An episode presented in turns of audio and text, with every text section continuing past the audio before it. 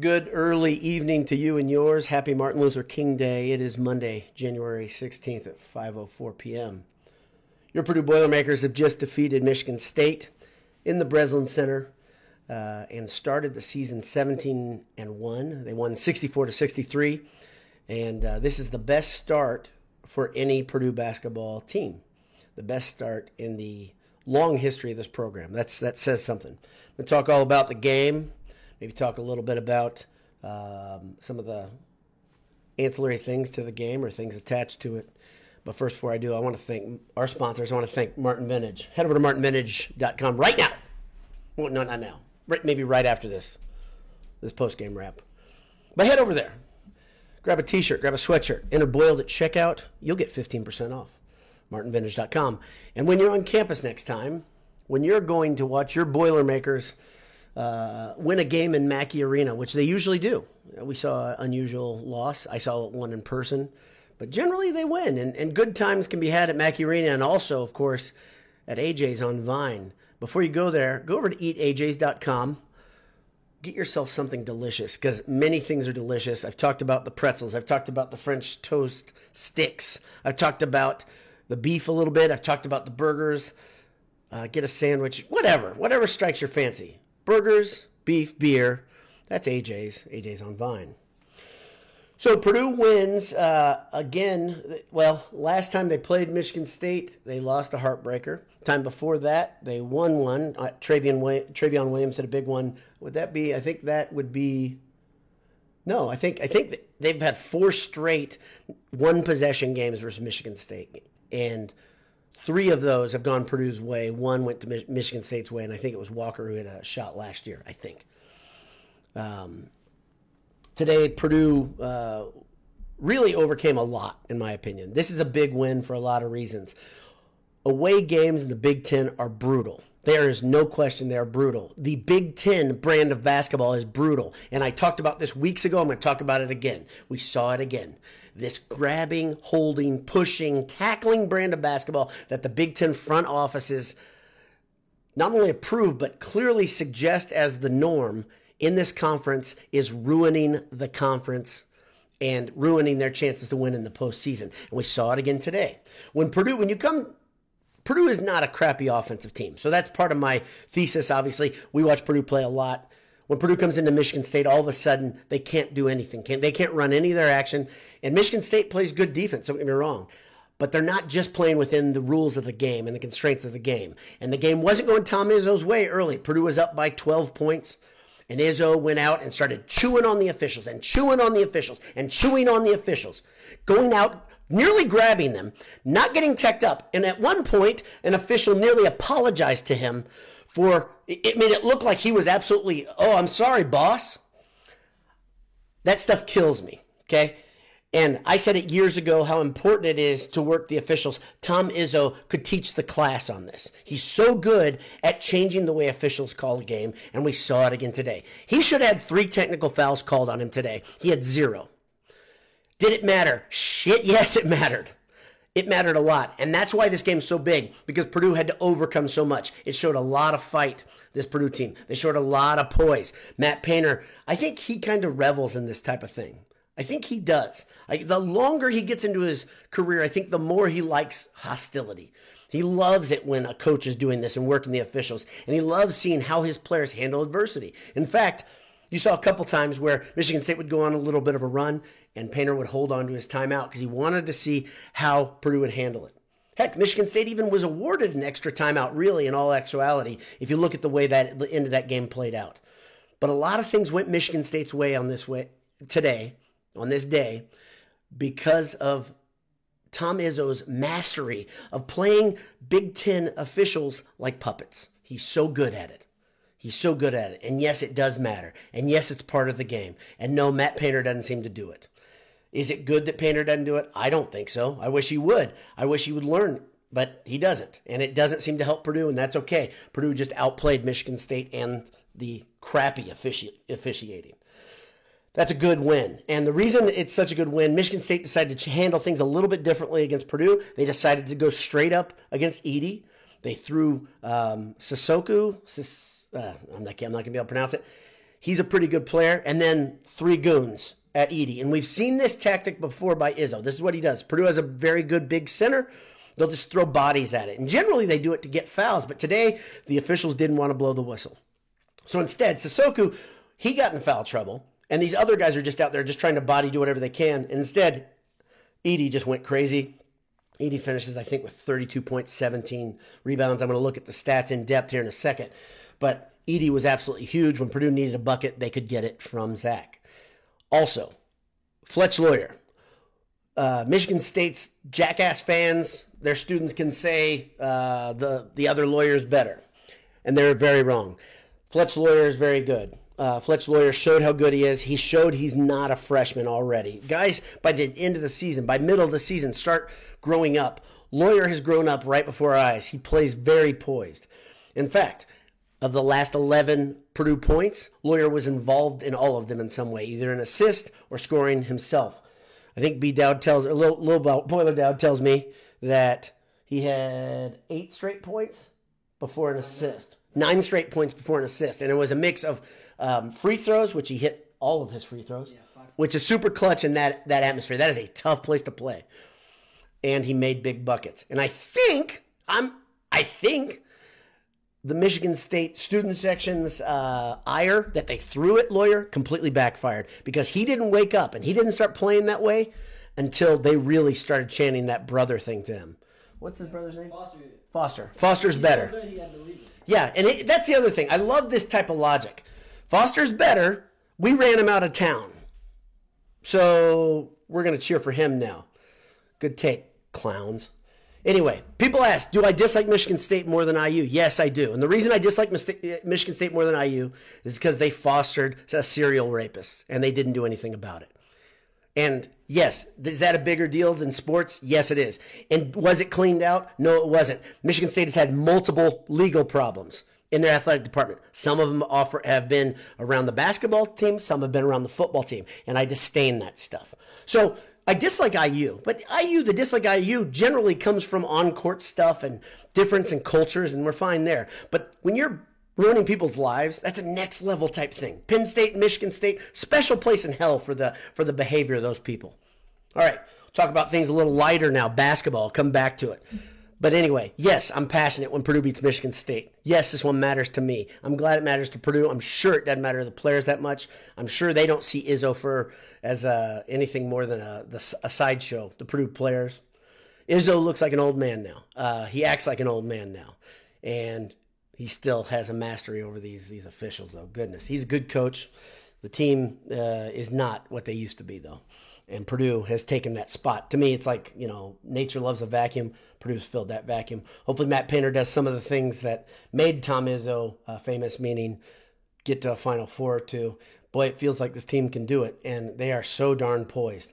But again, let's let's talk about one more thing real quick. That that 17 and one start is such a big deal to me because there've been a lot of great Purdue basketball teams, and this is the best one yet, according to record. Is this the greatest? Um, schedule that Purdue's basketball team's ever had, meaning the most? No. In fact, a lot of Purdue's wins, you got to take them with a little bit of a grain of salt, like Duke, which is now an unranked team, um, which is shocking.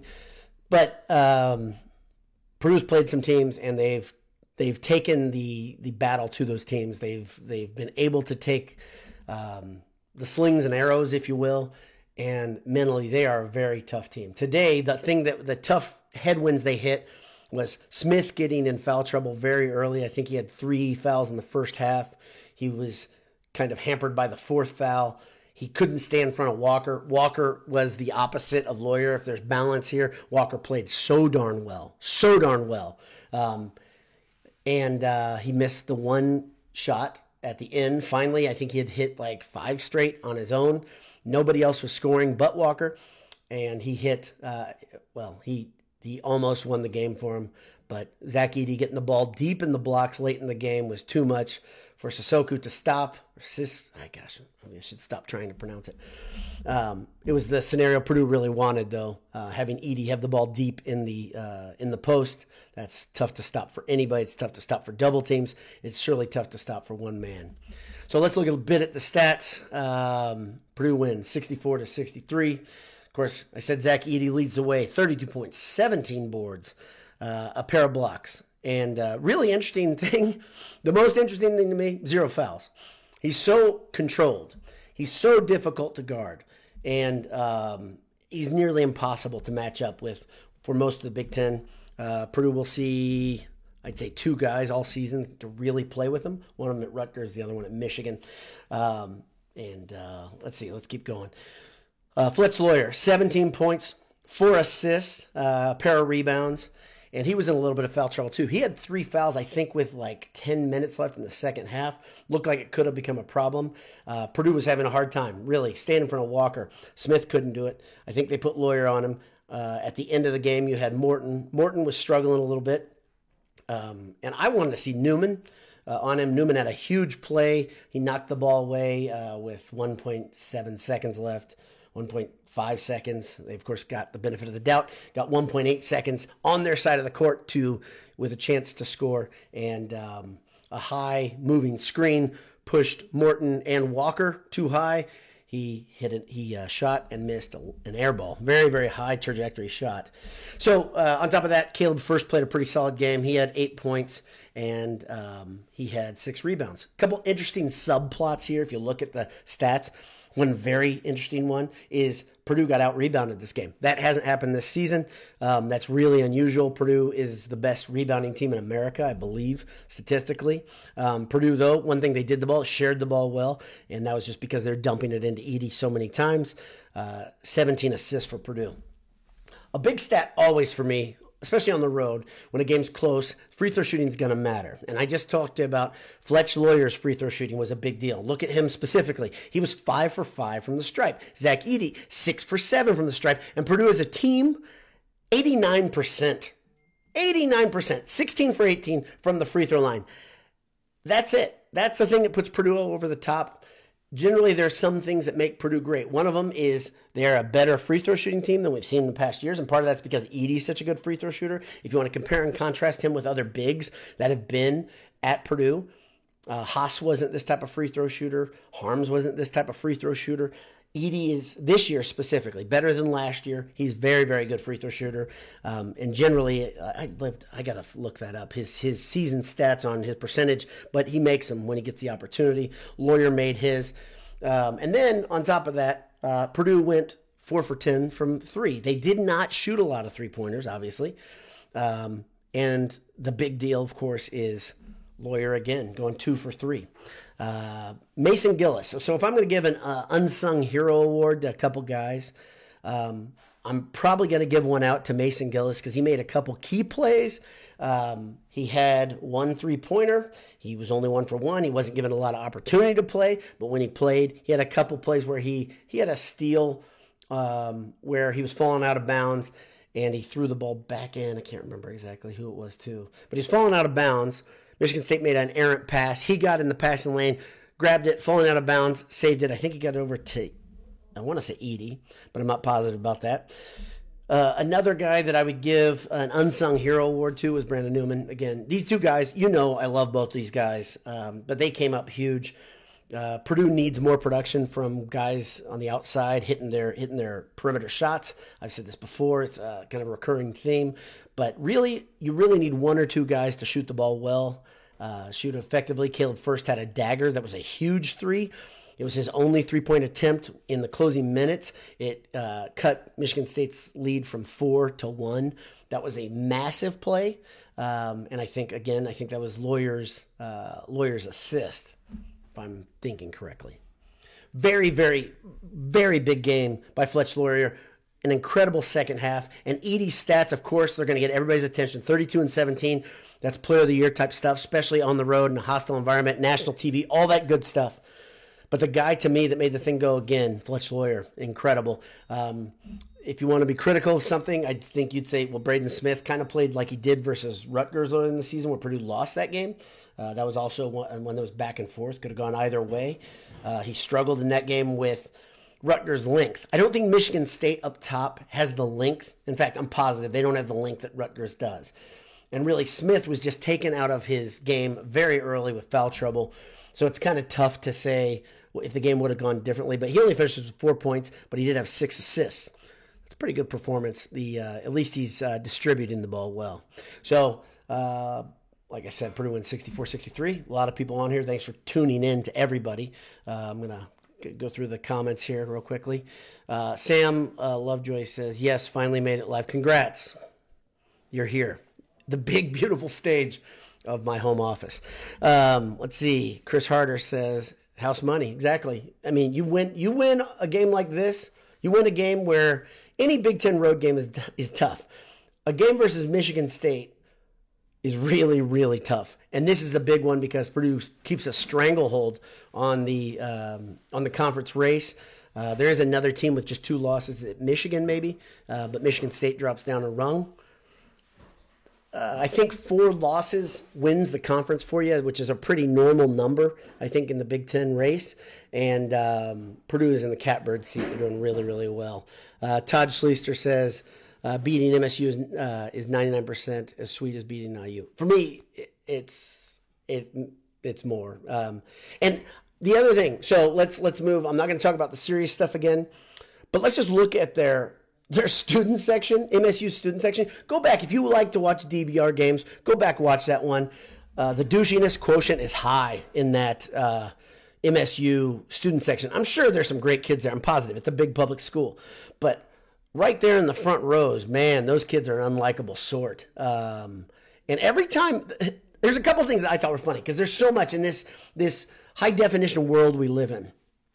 One, you get to see every time a Michigan State player would get called for a foul, the lack of belief that a whistle was blown on. Oh my gosh! Like right there, they're falling over themselves. Can't believe that that whistle was made. That's the first thing on the court. And off the court, every time a Michigan State player would hit a jumper, the fans, their students, were just like, oh, oh my gosh, like something had just happened that was a miracle.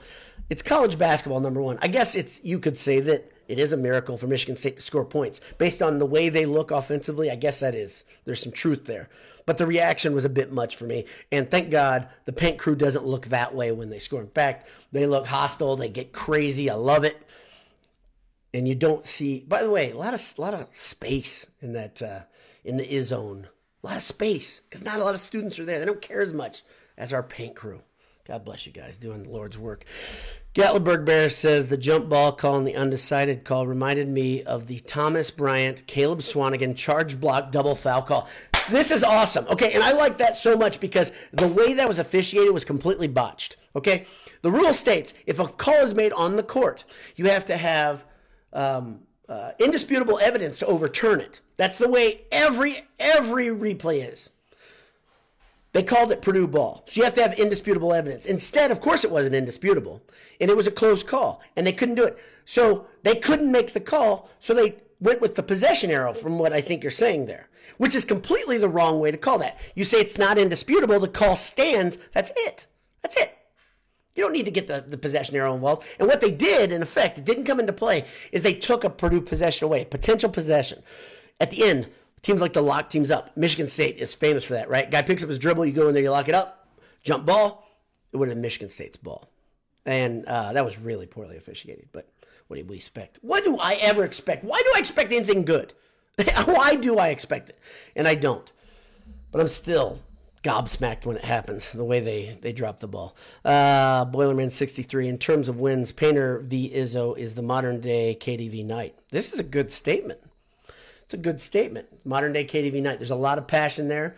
Two coaches that win a lot of games. Two, uh, the two um, deans of the conference and coaching.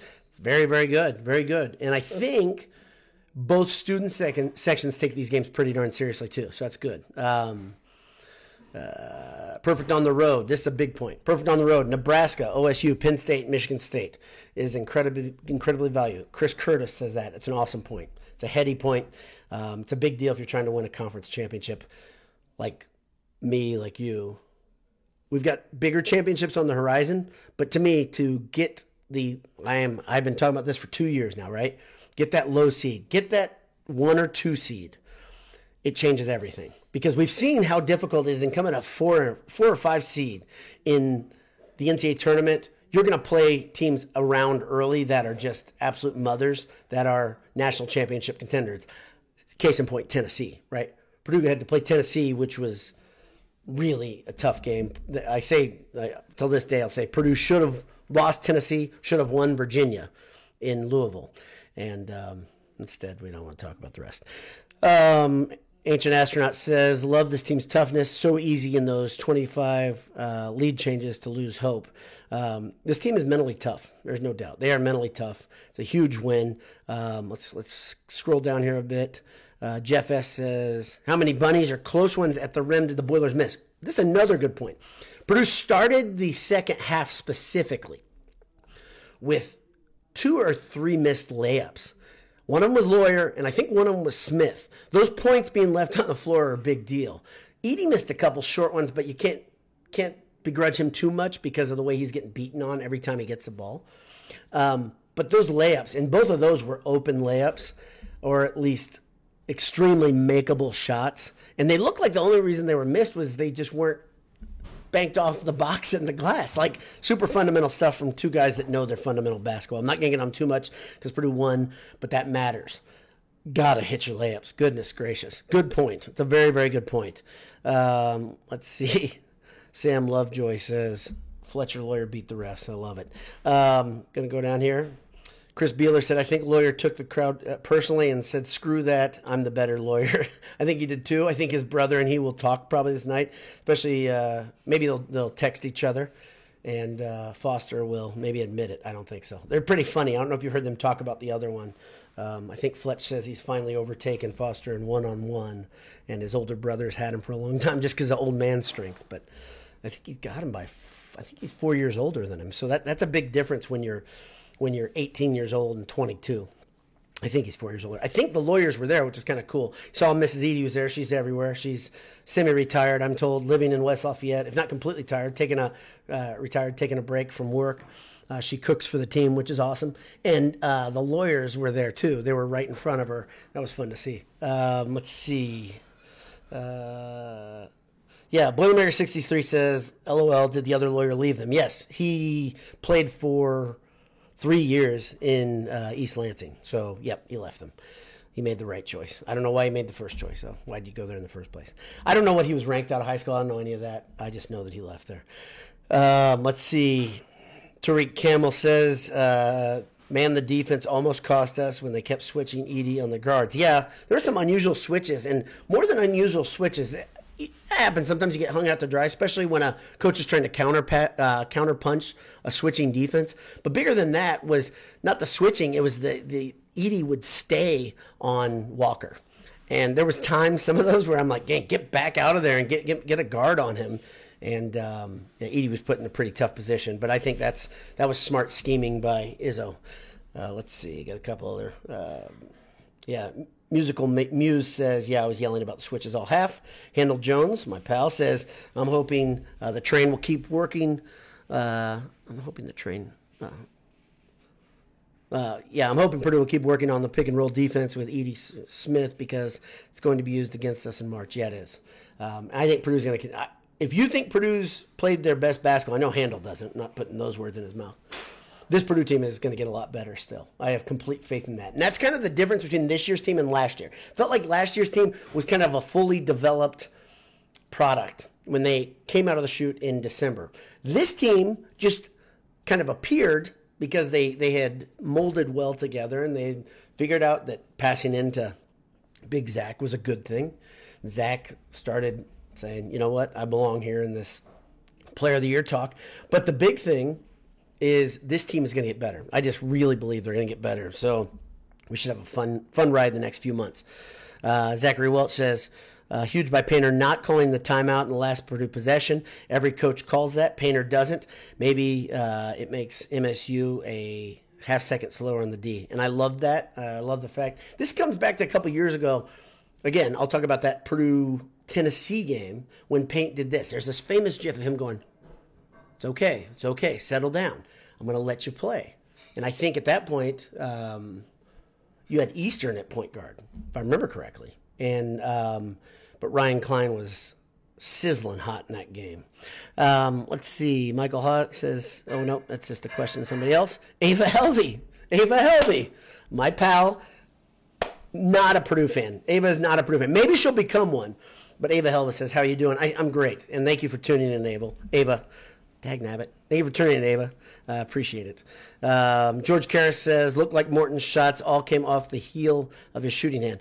Morton was not on. Uh, I think Morton had a missed, missed bunny in the first half. Morton was not on offensively. And a lot of Purdue fans come down on that guy harder than anybody else. Um, I don't even think he had the, his best defensive game either, and that's that's a tough thing when he's not when he's not locked in defensively.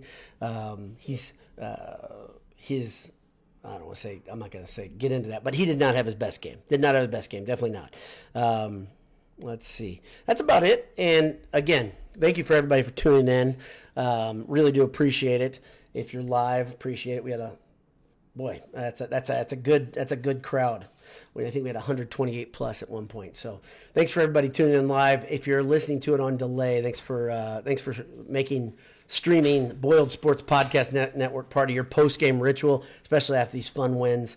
Uh, that is a big win, though. Make no mistake. Purdue is 17 and one. Purdue has beaten Michigan State 64 to 63, and better days are ahead. And that's a crazy thing to think about. Hammer down, my friends. God bless you. We'll see you.